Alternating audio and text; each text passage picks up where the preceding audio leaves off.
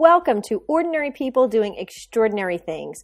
I'm your host, Keri Roberts, and I'll be showing you how average, everyday people have chosen to make positive changes in their life to accomplish what makes them happy. I hope this podcast will allow you to feel a connection with people who have something in common with you and make you realize you can have the life you want. Podcast listeners. This is our Work on Me weekend segment posted every Friday. These are thoughts, questions, or assignments I've done for myself and found helpful along the way. So if it brings you any value, great. Today we're talking about creativity. I started thinking the other day, when am I most excited about life? And it's generally when I'm doing something creative. And creativity doesn't have to mean painting or drawing, it could mean writing a new article, or creating a new video, or organizing your room in a new way. Creativity is basically bringing your imagination to life. It's about thinking differently, it's about challenging your everyday thoughts and asking, what if? I think sometimes many people feel unhappy because they're stuck in a rut in life, doing the same job they've been doing for years, they have the same routine they do every single day, and there seems to be little to no excitement. That is where creativity needs to come in and why it's super important. When we find new ways to use our brain to discover, when we try new things and bring things in our head to life, to take risks, that's where a lot of joy comes from, in my opinion. So I started thinking about what are some ways that I use to be more creative, and I wanted to share it with all of you that are listening. Number one, sleep. I know for me, when I think about it, sleep is the number one most important thing because if we don't get enough sleep, then our brain isn't even active enough to do the most mundane tasks which means then we start to eat poorly, then we don't want to exercise, and then we're just in a bad mood, and everything just seems to go downhill from there. But when we get enough sleep, we're alert, we're excited, and we're ready to go.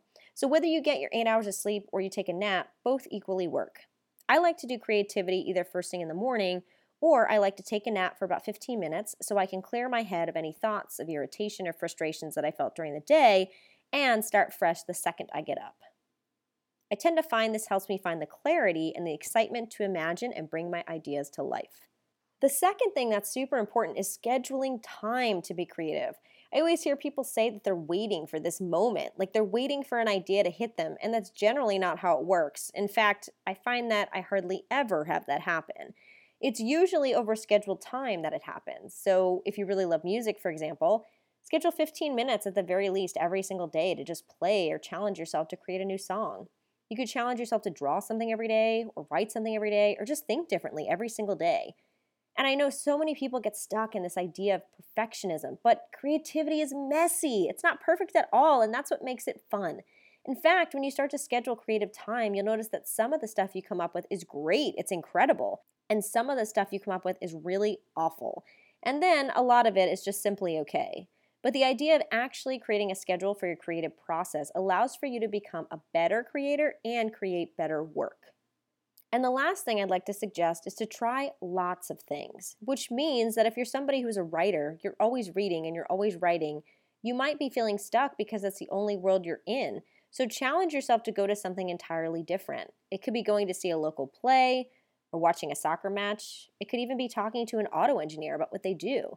It's when we start to go out of our normal genre that we start to find new things we never knew about before, and it starts to create new connections and new ideas, either within our own genre or we start to mix a few genres.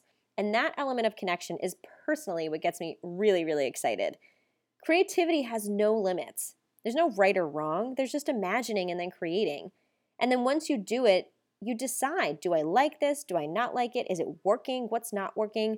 But the only way you know if something is working is if you do it.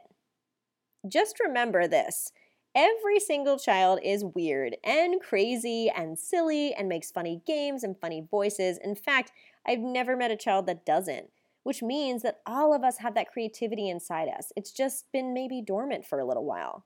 So try some of the steps. Get adequate sleep, schedule time to be creative, and try a variety of things for the next few weeks and see how it sparks your imagination.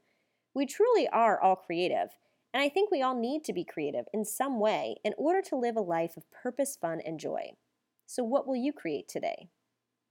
If you have any questions, comments, or feedback, please feel free to contact me by email at Keri, K E R I, dot N dot Roberts at gmail.com or over at Instagram at Keri.n.roberts. Thank you, and I hope you learn a little more about your extraordinary self. Thank you for listening. If you enjoyed this podcast, I would greatly appreciate a review over on iTunes. And if you'd like to be featured on the podcast, be sure to message me over on Instagram at Keri, K E R I dot N dot Roberts. Remember that each of us has something that makes us great. So go out there and show the world what makes you extraordinary.